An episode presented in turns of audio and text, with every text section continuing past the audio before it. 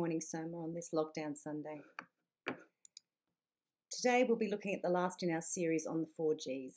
We've explored God is great, glorious, and gracious, and today we'll be exploring God is good. Let's pray. Lord, thank you for bringing us together remotely around your word. We pray that you'll be with us this morning with our unsettled hearts and in isolation, that you'll give us minds that can focus and take in the truths that you have for us to understand. And we thank you that you are our good and you are good wherever we are. Amen. So, how are you going this morning? I can't hear your replies, but if I could, I imagine good thanks would be among them. We probably get asked this question several times a day. When we answer in the affirmative, we are indicating that we're going okay. Good thanks is a general response to the person on the checkout or the colleague in the tea room. But when we consider the phrase God is good, I'm sure none of us think that it means that God is doing okay. I want to tease out this key word a little before I move on because it's such a slippery one. It's one of a binary pair good and bad, good and evil. In a title or a brand, it's a bit of a hook, enticing the audience to take a closer look. For example, you might have watched the television series The Good Place. You might have bought something from The Good Guys. If you're getting long in the tooth, you may have watched the Clint Eastwood classic The Good, the Bad, and the Ugly. And if you're an old rocker from the 70s, you might have listened to the Beach Boys' Good Vibrations.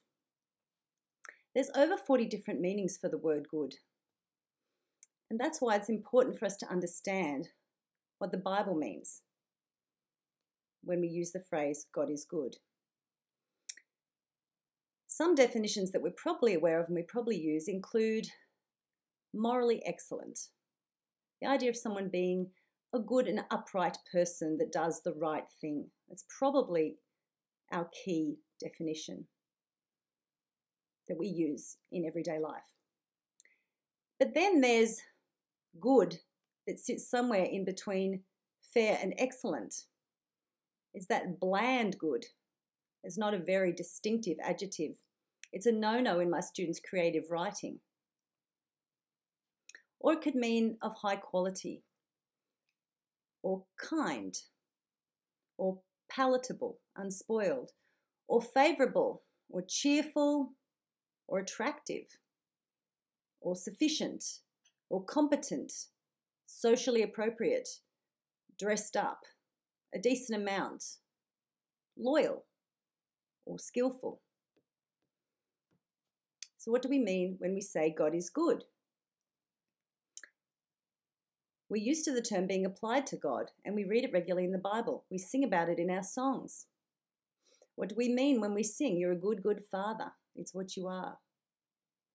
Dave drew our attention to the tradition of the African American church and their call and response of affirmation God is good all the time.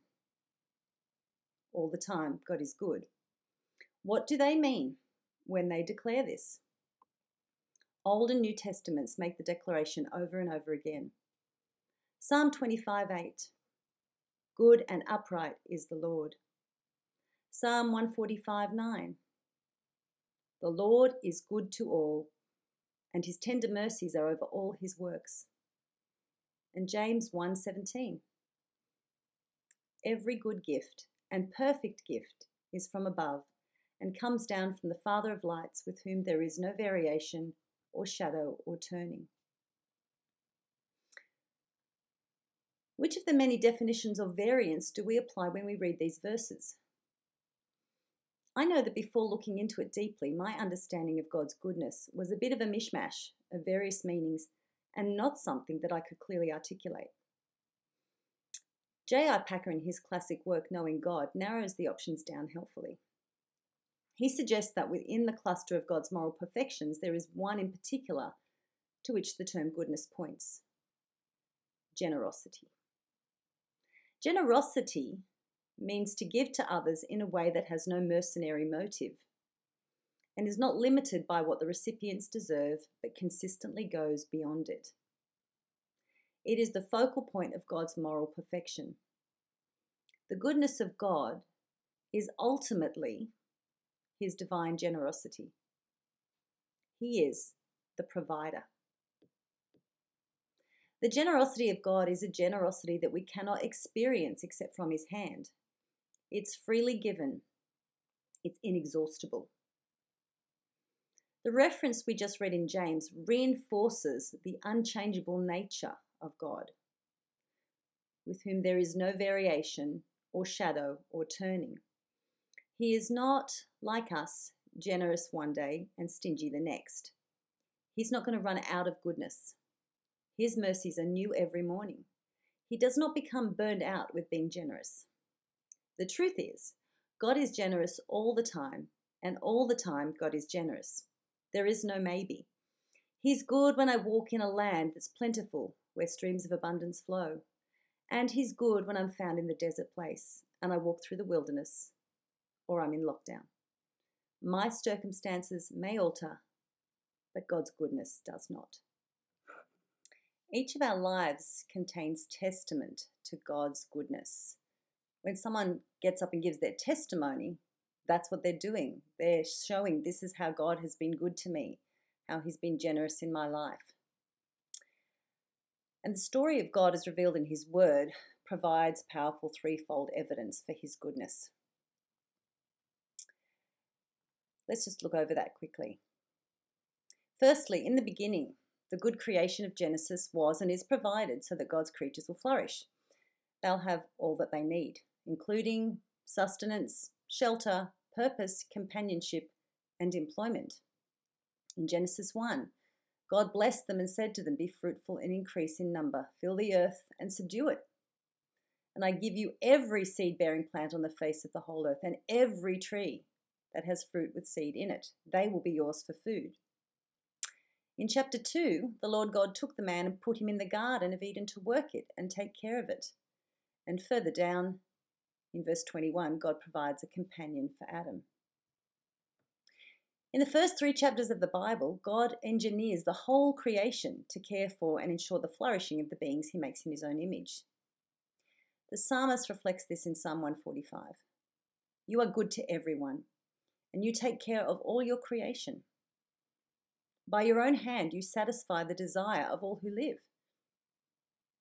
The classic hymn, Count Your Blessings, urges us to simply look around and humbly reflect on God's extravagant generosity to his rebellious creatures. But God's goodness extends beyond the tangible to the spiritual in the form of forgiveness and redemption. Throughout the Old Testament, we read of the people of Israel and how they rebel against their God time and time again. Psalm 107 reflects on their history, recognizing the consistent turning away of the Israelites and the generous response of God each time they cry out to the Lord in their trouble. Give thanks to the Lord, for he is good. His love endures forever, declares the permanence, the unchangeable nature of God's goodness and generosity. The psalm speaks of God's deliverance of his people. It identifies them as the redeemed of the Lord saved out of their distress, lifted out of their affliction. God is generous to his people, all of us, materially and spiritually. Clearly, the defining act of God's generosity can be seen in his gift of that which is most precious to him. John 3:16 God so loved the world that he gave his one and only son that whosoever believes in him shall not perish but have eternal life. Now, we saw, talk and sing about this extraordinary gift so often that the depth and scale can become lost on us. Why is he generous? Why does he give so extravagantly? Not of the leftovers, not of the extra, but he gives his one and only son. Not because he had to, but because of love. Jesus, who could, by calling on his Father, have at his disposal more than 12 legions of angels to crush his enemies, chooses to go to the cross in obedience for love of us. The generosity of God is such that this sacrifice is now sufficient for the sins of all humanity. It gives over and over and over again. So, as Christians who believe the evidence that God is unfailingly, consistently good, it's nonetheless a reality for all of us that often, part two of our topic, we look elsewhere. Knowledge of the truth gets overlaid by how we feel or what we encounter, and our view becomes distorted and clouded, and we doubt the generosity of God. In recent times, perhaps less so in the past, the problem of suffering has led people to doubt the goodness of God. This is a key objection for the non believer or the atheist, let alone the Christian. Countless books have been devoted to reconciling these two truths God is good and we suffer. The implication of the objection is that if God is generous, he is not generous enough, either due to a lack of willingness to help to ease our burdens or due to a lack of power. In this instance, the believer or non believer falls into the trap of equating our circumstances or our distress with evidence of God's weakness or indifference. We might resonate with the question how can you believe there is a God when there's so much suffering in the world? We translate the eternal promises and Jesus' promise to be with us even unto the end as if God is real or if God is good, why doesn't He fix my pain, heal my distress? Pain and distress can cause us to doubt the generosity of God and misinterpret our understanding of His goodness. This topic is so vast and wide, there's not time to address it fully here. But I recently read a helpful and really short book by Amy Orr Ewing. Where is God in all the suffering? In this little book, she explores some common answers to this dilemma, but she also suggests some new and powerful approaches, which I found really helpful. The obvious elsewhere that we look to find goodness, rather than holding on to the goodness of God, is in what we've come to understand as our modern idols.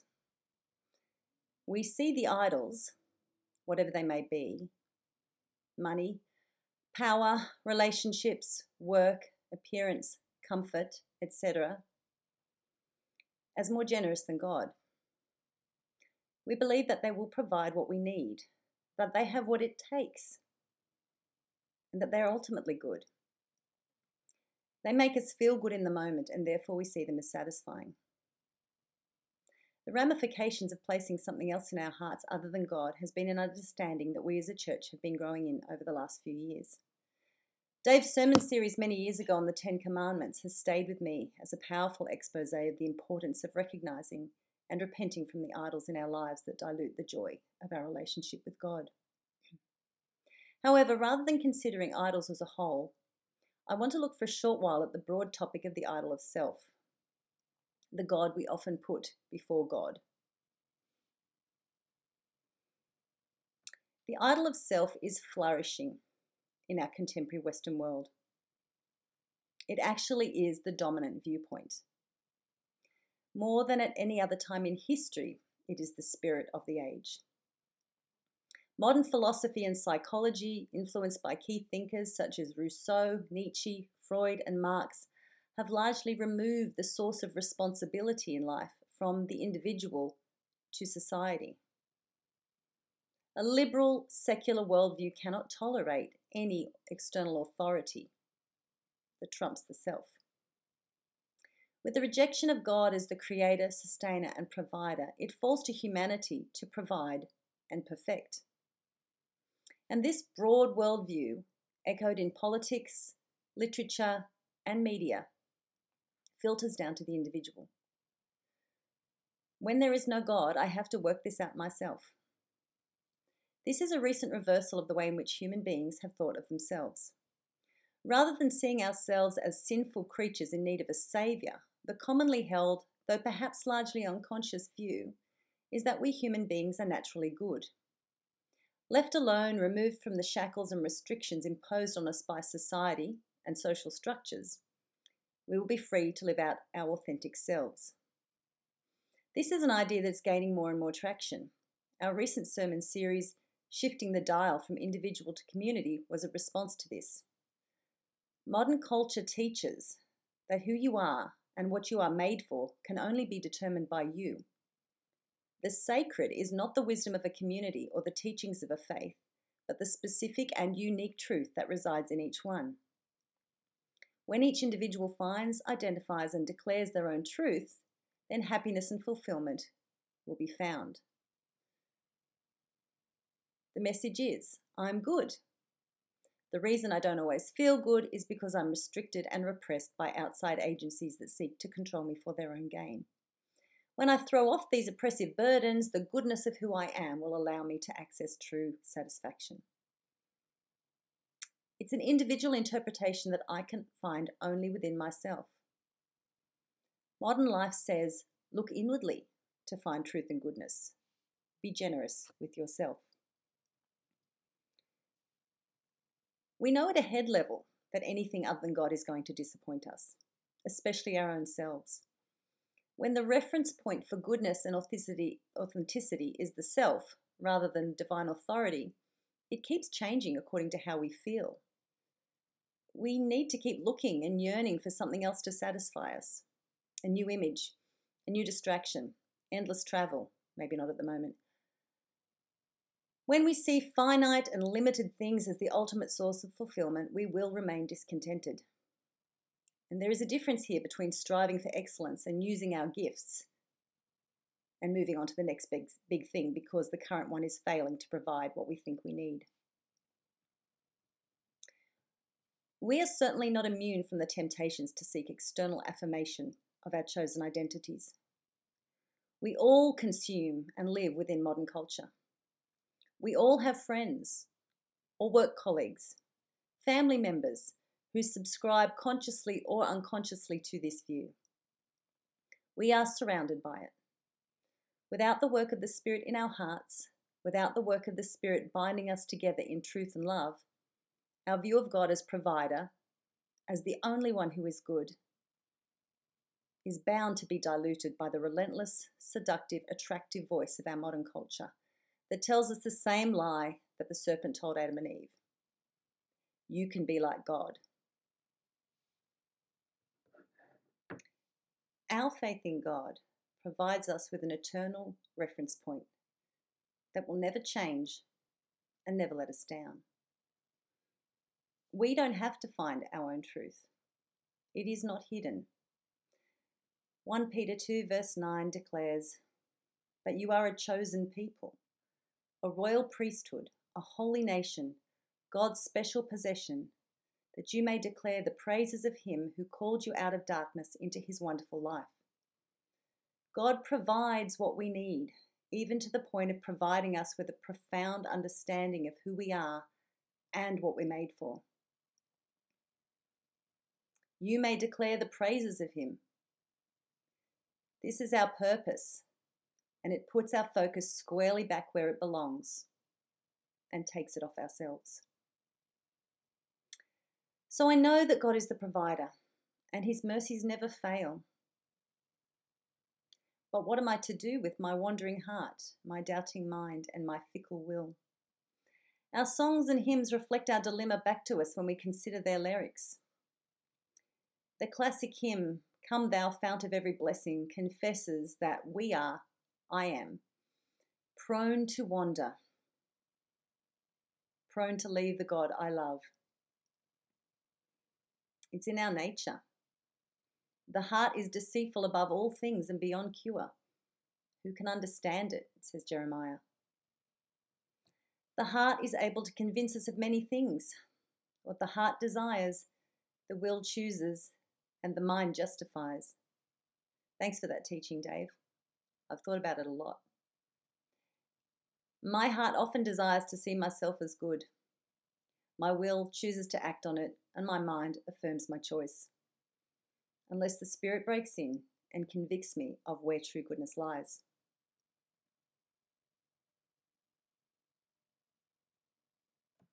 Cam, in his sermon on the glory of God, drew our attention to our focus on self and how we often change our behavior in order to gain approval or to avoid disapproval. This is often the fruit of the root problem of doubting the goodness of God. I found the work of Tim Keller in his very small book, The Freedom of Self-Forgetfulness, sorry, Self-Forgetfulness, to present a helpful antidote to our reliance on self. He draws attention to what Paul says about himself in 1 Timothy. Paul declares that Christ came into this world to save sinners of who I am the worst. Keller points out that Paul uses present tense, am the worst, not was, to indicate that this is a current, not a past reality. However, the amazing thing about this confession is that Paul isn't crushed by it. This is not self abasement. This is not a pity party. He is acknowledging his sins, but he doesn't connect them to himself and his identity. He does not judge himself in view of either his successes or his failures. Paul is saying something astounding. He says, I don't care what you think, and I don't care what I think. He has reached a place where he is not thinking about himself anymore. He has taken the focus off self. It's not his idol. This is freedom and it can only be found when we look to God as the only source of goodness. So, what could practicing self forgetfulness look like in the life of a disciple seeking to grow? We regularly sing the song, Lead Me to the Cross, which is a rich reminder of where to fix our gaze. The words of the chorus point to this idea.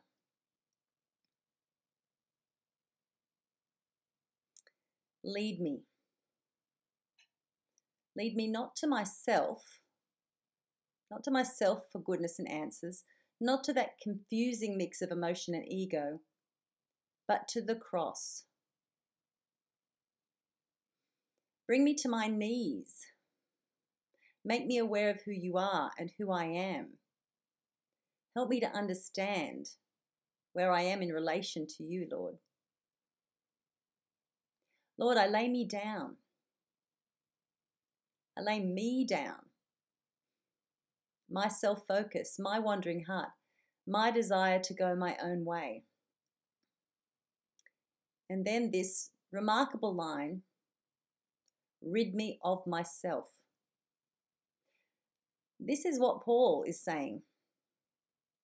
I don't need to prove to myself or others that I'm good because I'm not. But it doesn't matter because God is good. His mercies never fail. And if I look at the cross, if I understand how forgiven I am and how reliant I am on God, I will gain the amazing blessing of self forgetfulness. This is not nihilism. It's not wiping ourselves out. And it's not numbing ourselves or distraction or failing to acknowledge sin. Self forgetfulness means that we can forget about the external and internal voices that define us and rest in God's goodness, believing His definition. Forgiven, delighted in, and deeply loved. Being embraced into our true identity. We belong to Him. He leads us home. A great blessing in preparing these thoughts for today has been the prompting of this mind shift in my day to day life. Keller skewers the truth about our internal lives when he writes, Think about it. It's very hard to get through a whole day without feeling snubbed or ignored or feeling stupid or getting down on ourselves. And sometimes we might feel the opposite smug and satisfied when we've done something successful or achieved. In either case, we're approving or disapproving of ourselves, looking to ourselves for the answers, seeing ourselves as the provider. What if, in these moments, rather than looking at myself and being cocky if I've done well or crushed if I haven't, I look to the cross? I stop in the moment Pray, confess, and receive. I recalibrate so that what God thinks is what matters. I don't react to my self esteem, low or high, but I acknowledge that through Christ I am esteemed by the Creator of the universe. This is a rhythm we can practice. In presenting this talk this morning, a newbie in the full sermon arena, I've struggled somewhat with the need to please and the fear of disapproval. I want to do a good job.